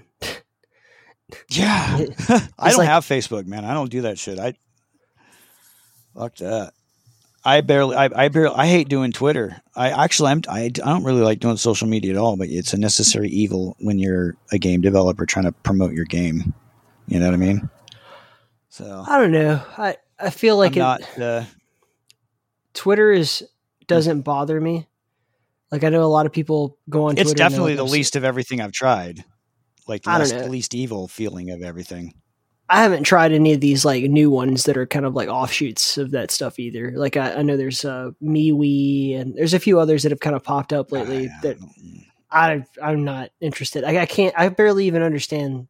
Like, in the keep has a Facebook page and an Instagram, and it's dog shit. Like, if anybody's finding us there, like, just go, hit click on the website link and look no further. Like that's that's the best you're going to get out of that for now until I You should just put on Find your a- Facebook profile like just a big banner. This is dog shit. Go here. yes yes like hey congratulations on finding us here. Uh, we're you're not going to get anything out of this. Just move on. Like yeah, we give less fucks about this than you do. Eh, Go here. This is where we care. yes. Yeah, I know. It's like, uh, and yeah, it- it's and it's just the whole fucking marketing thing. Just seems like it's just exhausting. I mean, fucking, there's so much. It was kind of funny because we, you know, that New Year's Eve conversation we had at Bridges thing. We were talking a little bit about finances and shit too. And people are like, "Oh God," I'm like, "Yeah," but it, you know, it's a funny thing because like. You know, you have all the at least talks and interviews and stuff with game developers and shit, but nobody ever talks about like the business side and how how just fucking mind numbingly terrible it all is. I've that's part I've of it. tried. That's that's just as much part of game development as coding. I've You know, I've tried Like, to God. be quite represent. I mean, I've done like sound design panels. I've done, you know, I've had two different, I think at least two different uh, social media slash marketing representatives on the show. Like I'm, I'm trying to get the full picture. The business part of it is the hardest to get anyone to talk about, and not because no one knows what they're talking about, but because they, a, you don't want to, you know, share your secret sauce, I guess, to some extent, and b, it's like it sucks. it's the worst part. Administration is the worst part Yeah, of it's boring. Yeah. Yeah, it's a it's kind of a boring topic, and you know, I I feel like uh, a lot of people that need to hear it aren't going to listen. You know, because they've kind of romanticized game development. You know, like oh, I'm going to be this indie game dev who's just going to make this game and make all this money, but they're not thinking about oh, well, you're thinking about the taxes, are you thinking about you know this, are you thinking about that, are you thinking about making sure you got you know a business in many ways and, like know, you can make a living like that you know you could make enough money to get by like that but the the worst thing that could happen to you is if you get really big really fast because suddenly you yeah, like what happens if your shit takes shit. off? You know what I mean? Yeah, yeah Yep. yeah like yeah. you, and the last thing you want to do now is the tax man comes knocking on- on your door Yeah, yeah, yeah. And like we were saying in that, you know, in that that that thing on New Year's Eve, it's like the tax man don't care. He he's gonna take your stuff regardless. He's gonna get his money. i was always So- like that man i'm like the if i if i gotta owe somebody money i mean like shit you know definitely not the us government like that's the last people i want to owe oh, money to God no. You know, I'd rather. I'd, I think I'd rather deal with the mafia. I'm just like I'm just Zero playing, fucks given on that end. but like no, the IRS. Uh, you know, if you Kidding, kidding, fuck, I mean, you could get a longer sentence Not kidding. sometimes for like kidding. not paying your taxes than you would for like some real crime, like that you hurt someone. You know that kind of shit. Right? It's just yeah. so Yeah, I don't fuck around. I don't fuck around. I'm like, pay your taxes, kids. don't. Yeah. Or you know, yeah, and and and then you know nobody wants to share. So you're you're you're better. You can it'd be better press get or easier for you to get like business information on how to run a business. I think out of people than it would be to get how to market a business. That's the secret sauce that nobody wants to give up. Of course, if you ask, I bet you if you ask someone like, "Oh, she just," he's just going to say, "Just talk shit all day." I uh, I I probably should not tell you what I'm thinking on the air, but yeah, he's he's very funny. I've I have been that guy who's like, hey man, uh, you know, like, what do you think about this? Like, what's this? How do you do that in business or in marketing? And then then I get some like hilariously cryptic response, and I'm like, oh okay, I see how it is. Uh, but no, I mean, like, yeah. I think he's there. It's hard to tell where the madness ends and the genius begins, or if it's just one and the same. fine line. It's a fine line. No, It is hundred percent a fine line, man. He- He's just got it right down right. You know what I mean? He's it just he knows when he knows right where to fucking. It, it is an art. I mean, I bet you that guy sold the shit out of cars when back in the day. I bet you he did. I can't imagine him not selling. Like I, I, I can't imagine him not selling whatever the fuck you give him. Like he could sell an Eskimo ice cubes. So he some people are just like that. They just got that that fucking charisma that just the words just come. They just know right when to be snarky, when not to be snarky, you know. And like I said, you know, when you're when you're kind of got that shit going on, you can tell somebody to go fuck yourself and still seem adorable doing it. I, you know, it- it's an art. Tell you what. So you know, it's like that's you know everybody knows you know at this point you know for an indie you get hooked up with those guys you're pretty much game's going to sell because you know they got a good thing going. Let's let's kind of transition from here i guess to talk a little bit more about like you and like your specific game design philosophy because i've gotten the chance to kind of like watch you work now you know and see how you think and how you create things. And i think you kind of in, in the words of captain picard everyone has their own style you can't you have like these tangential ideas of what what these are the rules that are you know everyone must follow but everyone within those confines has their own way um what did i say to you earlier something like just the the way that you go about uh, setting up your UI design, right? Like you, you're just you're always one of those people that wants to go the extra mile. You can, you're never satisfied with just like does the job, which is a little bit for me. You know, as uh, for coming from the other end of the development spectrum, like I, I'm like we have to make compromises because we have to finish on time. Where does that come from for you? Where did that perfectionist in you come from? Uh, I've always had it, man. I've just, I, I, probably from my grandma. She she always kind of stuck it in my head that you know if you're going to do something, do it right or don't do it at all. So I guess um, you know that and being an only child, you yeah. have you know you you kind of rely a, a, little bit more on your own creativity. So you tend to, um, I guess be I, I'm not, I don't want to say like more creative or anything, but you know where you would have say you're playing with friends or whatever, or you'd have them picking up some of the creative slack of the situation. Whereas when you're you know kind of playing by yourself or doing your own thing, it's all you. So, um, you know, but I think that I think it came from my grandma mostly that you just gotta work hard, do good quality shit, and just if you're to do something like I said, just try and do the best you can. You know, I mean, I still do ugly crap when I'm prototyping. It's not like I'm, I'm, I have to do everything perfectly every time. You know, and it because you know you can being a having a perfectionist attitude is not always the best thing. It can be a, it can be a, a like a it's a double edged sword. I feel yeah.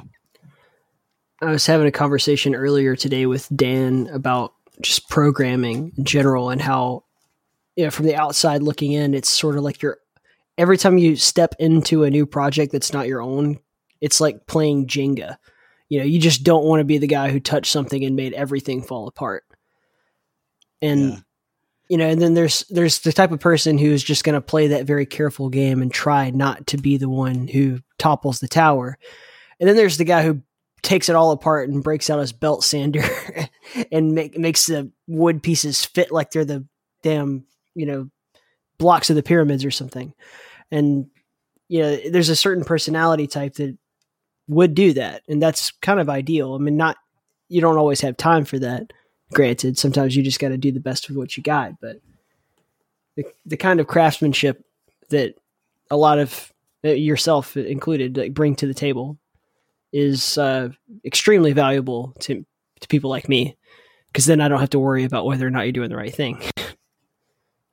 you're gonna well, yeah, probably beat just, yourself up worse I, than I will about it.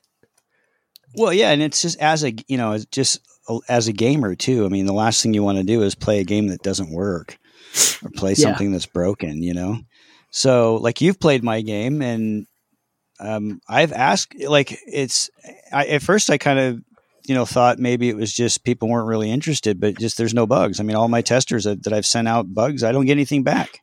I got I, I got a couple back from early on that were fixed, and like I don't get any any because I, I, it's just because I you know I take the time to go in and, and make it run good, make it run right. I'm very that's I am adamant about that. I mean I ha, I, I don't like writing code that's that's gonna basically be prone to breaking. It's just it just seems that seems just uh, I can't. You know what I mean? It's just it's when it's too easy to write good code. I mean, you can write your like I write a lot of you know brute force code when I'm just putting stuff together to test things out. But if I'm keeping it, yeah, the code's got to be written properly at that point and I don't like having bugs. So I try and come up with every single possible situation I can think of and then put code in to keep it from breaking in those situations. And then I send it off to testers and let them try and break it. So, but usually by the time you know you guys are getting it, it's pretty solid. Do you tend to like test your shit out on like multiple machines before you send it to anyone, or is that like do you have like a closed group of people that you kind of like reach out to? I have a closed group of people that I reach out to. Um, Yeah. So, like for instance, you know, I and also um, the I would say my scope of testing probably is pretty small though too, you know, because I keep stuff pretty close to the vest.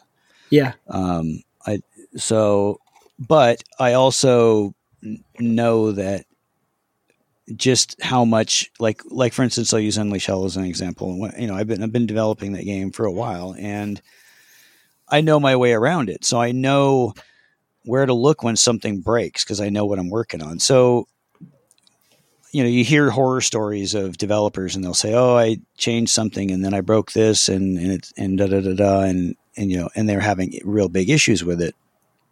I don't create situations like that. I don't allow myself to create situations like that. I know exactly what I'm working on, and if it breaks, I, I very very I, I can't really. I'm not I'm not trying to. I just don't.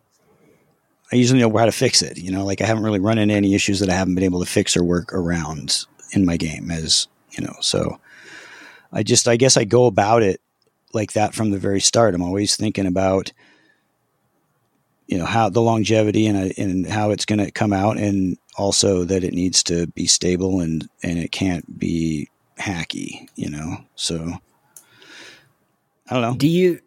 I don't think that I don't know if it's any different than anybody else. You know, I just I mean, I'm no, just very there- adamant about having very clean code and performant. I want performance to like. I've been working with Unity long enough where I know how to suck a lot of performance out of that engine. So, like my game runs like Unleash Hell is pretty. It's pretty, and I would say it's pretty decently intense graphically, and it runs like just awesome. Do you Even like self document everything, or do you just kind of like Um, keep it in your memory?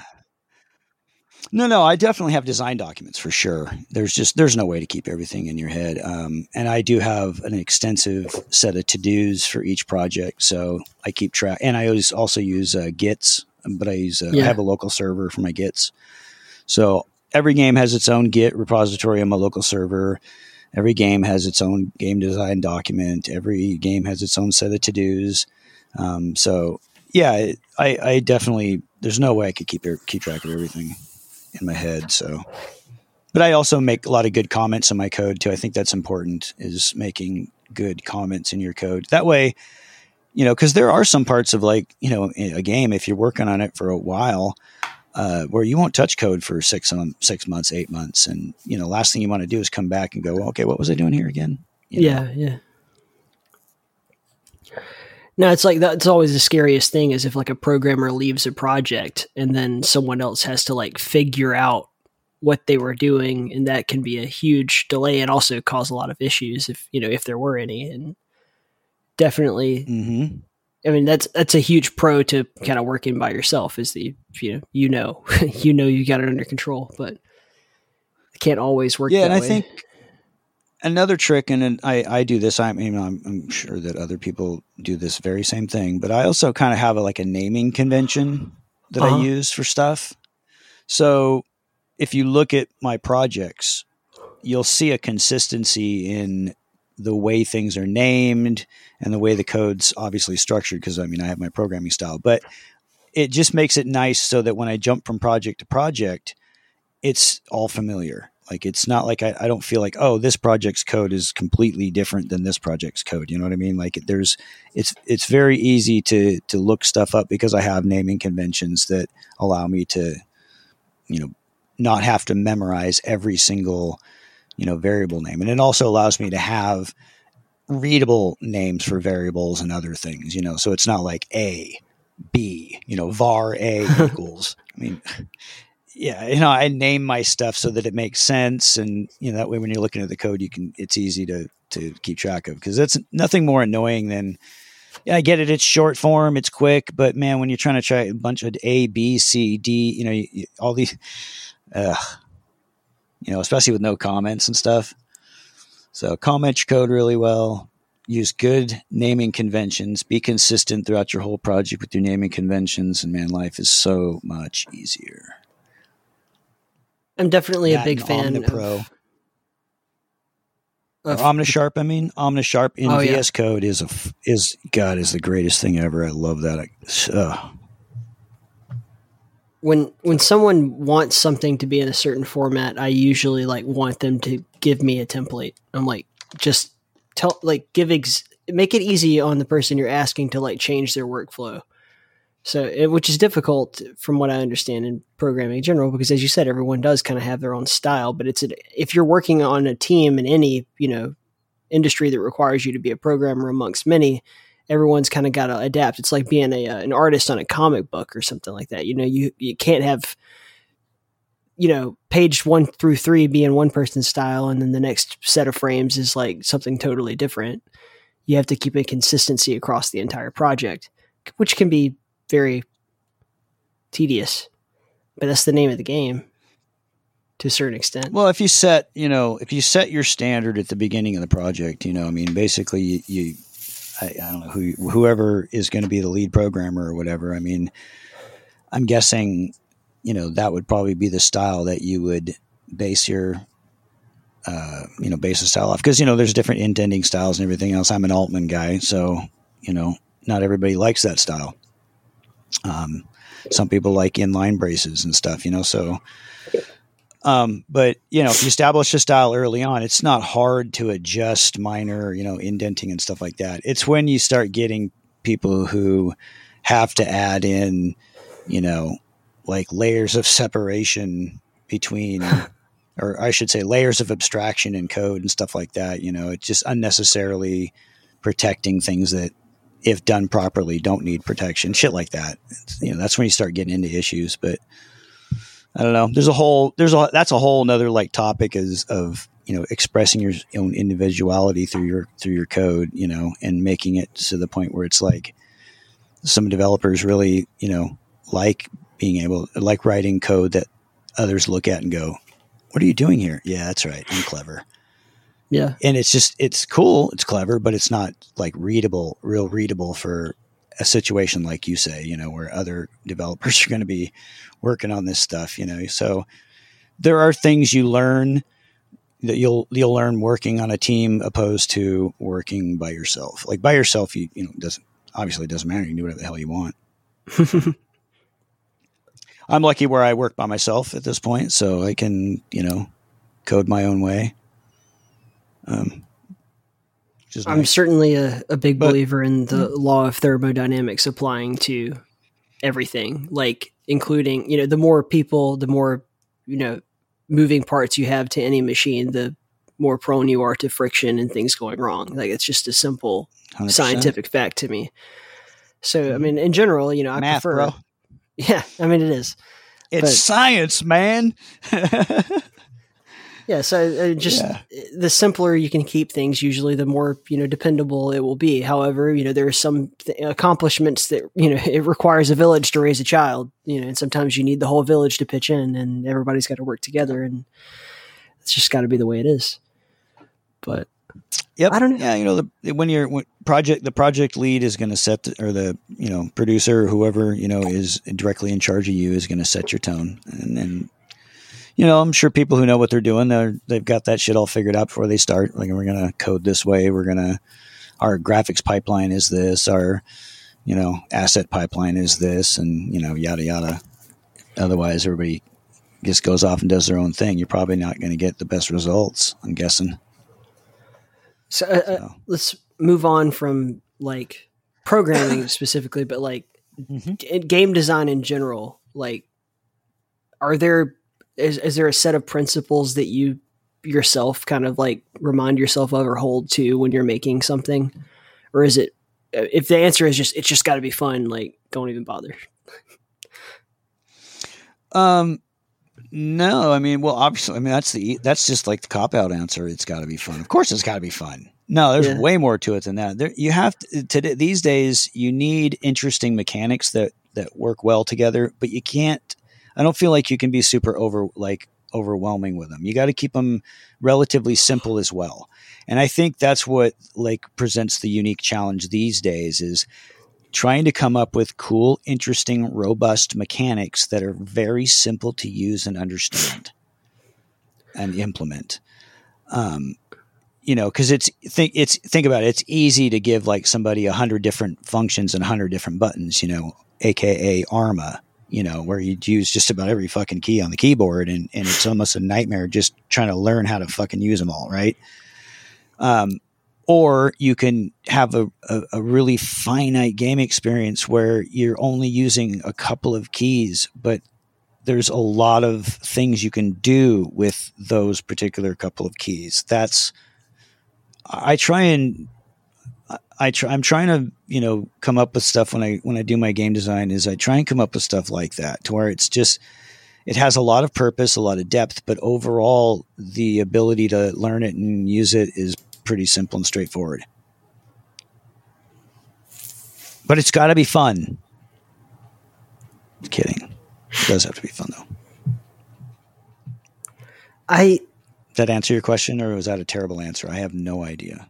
No, I think it was a very thoughtful answer. It's just there's yeah, there's so many different philosophies and ways of approaching things, and and it's also a, a matter of position, right? Like, so if you were the game designer, which is why I'm asking you about that specifically, like, where does your mind come from? Because you know, on my end of the spectrum, I don't really. I tried my best, other than if like it feels like something that is a legitimate improvement or that it's being asked for of me. I don't see it as my right even to impose what I think ought to be on someone else's creative vision unless it's like a unless I feel very strongly about it, right? Like I got to know that I'm saying the right thing in my soul or else I don't want to mislead someone. So I kind of see it as like a I mean it's almost like being a like a a butler or something. Like my role in this, you know, at this job it, the way I see it is like to serve. Like I'm here to help the director realize their creative vision within the scope of reality. And that's kind of the philosophy that I operate on. Whereas I think it's a bit different if you are the the director or the designer themselves, because it's it's sort of like a the architect before he talks to the engineer, right? Right. Yeah, I don't know. I think it depends on for me which hat you're wearing because as an indie developer, obviously you got to wear a bunch of hats, but you know how, and then this is going to sound maybe dumb, but or may not even make any sense, but there's certain weight to each hat you wear and certain thought processes you have to like follow while you're wearing a hat, a certain hat. Like if you're wearing your programmer hat, you have to think about programming principles and and you know like for instance like i was saying you know you should have all your shit laid out before you start a game how you're going to program it and yada yada. It's if team based but you, you know these are good practices as well for you know personal or so- solo developers. But the point is is each hat like if you're if you're in promotion mode you have to wear the promotion hat and you got to be the promotion guy which you're acting like the promotion guy. If you're being the programmer that day you got to wear the programmer hat. So if you're unable I, and I see this in some developers is is they kind of just there's no difference between their character in each one of these positions, and whether that's a good thing or a bad thing, I guess it all depends on the situation. But I don't. I, in the situations I see, it seems to be more of a hindrance than it is a positive thing. So for those who can actually put themselves and really wear the hat and that personality and put aside the other stuff, so like you said you think about it as a as a director whereas you're not thinking about it as say a graphics artist So do you, you, kind of have to do that as an indie dev too Do you find solo that dev your, too your different U's with different hats on argue with each other?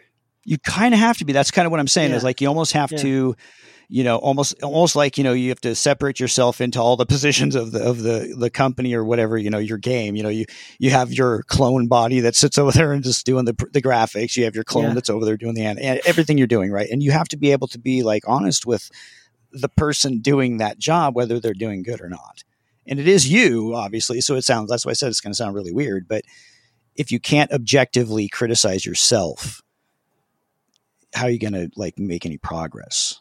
You know what I mean? Right. Like you're just going to get to a certain point and that's it. So Some really great advice that was kind of given to me. And, go ahead. You finish your point first. No, I was just going to say that. So that's you know, for me, I I tend to take the role of trying to separate myself and really look at it. Like I'm looking at my graphics from the perspective of the programmer. I'm looking at my programming from the perspective, you know, so everything because I had never know it. You never know at what point, like maybe someone else comes into this position, into this, you know, and, and to work on this, and and I need to be able to respect and understand from that position in whatever hat I wear. Yeah. So What I was uh, sorry, I didn't mean to interrupt, but what I was going to say was that like no, it's, the Good. I think it was Jahar who told me this, but like essentially, there comes a point when you do really need separate people to kind of create a checks and balances within an organization, right? So if you're your treasurer, your president, and your judicial what person or whatever the fuck are all the same person, whatever that particular person's strongest personality traits and weaknesses are going to manifest in those three positions. Whereas if you have three different people or you know three different branches per se that counterbalance each other and serve as that check and balance then it, it prevents any one of those things from like overshadowing the other or letting something get left behind. Like for the wor- the last thing you want as a business person is to be like you know you have that super super headstrong push forward get bigger move faster guy who doesn't understand finances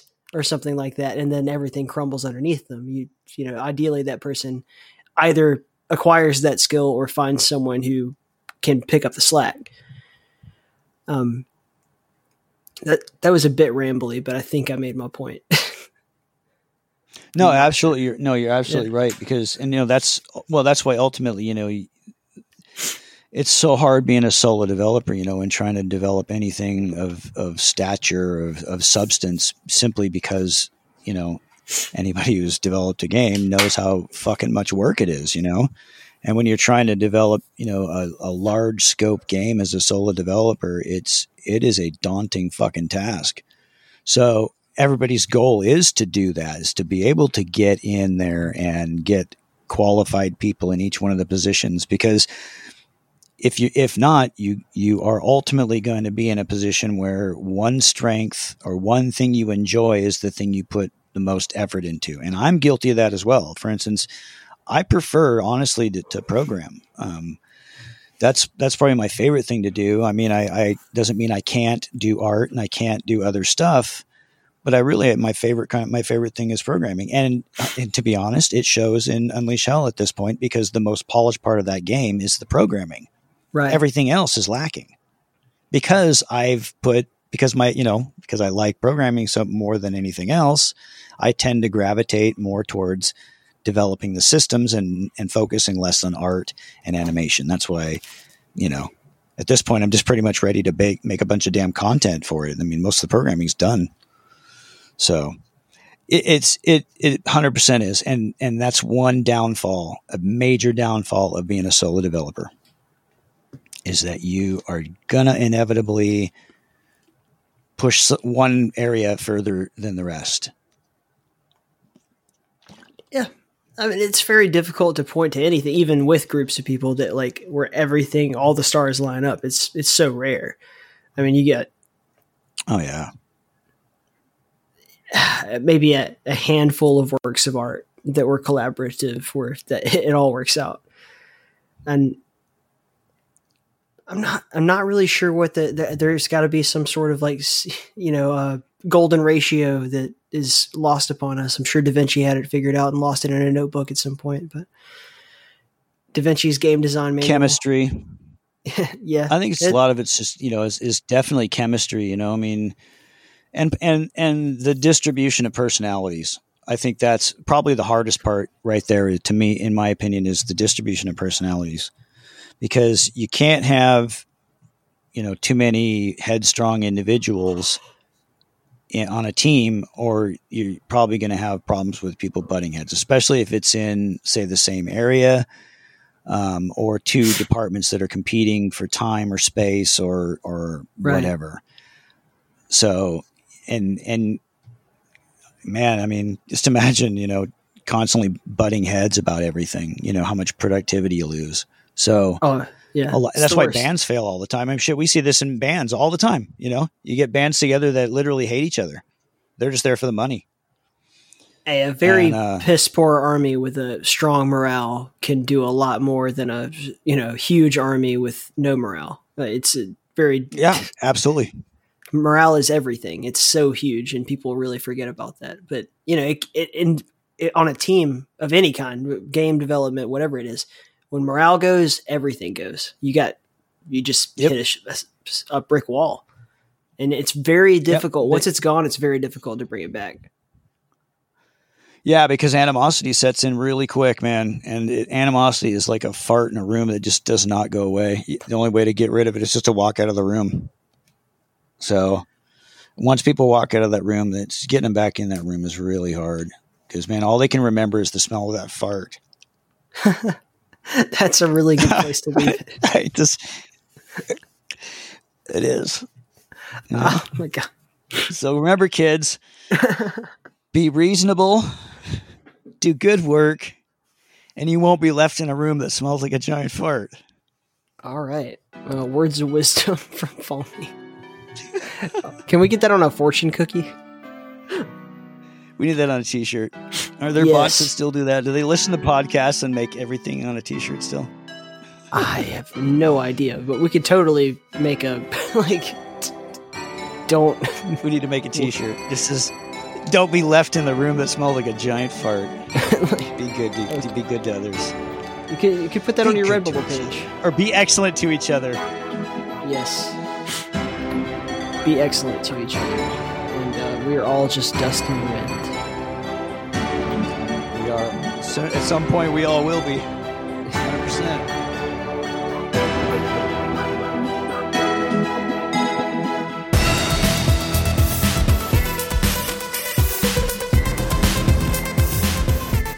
Oh shit! Welcome back, people. New year, new you, all that stuff. Hope you enjoyed the time away. Let me know what y'all thought of some of those reruns. I, I think I might do that on Christmas next year because man, it was nice to have some time off. But getting back into it was really uh, felt good. Felt really good. Lots of uh, adventure to go on right now. Life is changing. I hope your life is uh, going as awesome as mine is. But hey, first of all, thank you to Foamy for being part of the show again. Uh, I always love just kind of getting into his head. He's such an admirable and, and well-spoken individual. And uh, Age of Hell gonna come out one of these days. Make sure you're following up on that. Check out everything at No Light Games. And then the music you're listening to right now is by the very admirable and totally awesome John of the Shred. I cannot tell you enough how much I love Happy's Humble Burger Farm. You gotta go check it out. I'm so serious. I played it over the holidays. I even did a little cameo in there, maybe. Um, grab it, dude. Stop what you're doing right now. Pause this. Go play the game, and then come back and let me know what you think of it. And uh, give give some love to everybody over at Scythe Dev Team. Some really cool stuff coming up. We'll make an announcement about this eventually, but there's to be a collaboration between E E1M1 and In the Keep soon. So keep your eyes on their stuff, Kickstarter and all that kind of shit. Um, but until next time, enjoy the music and stay in the keep.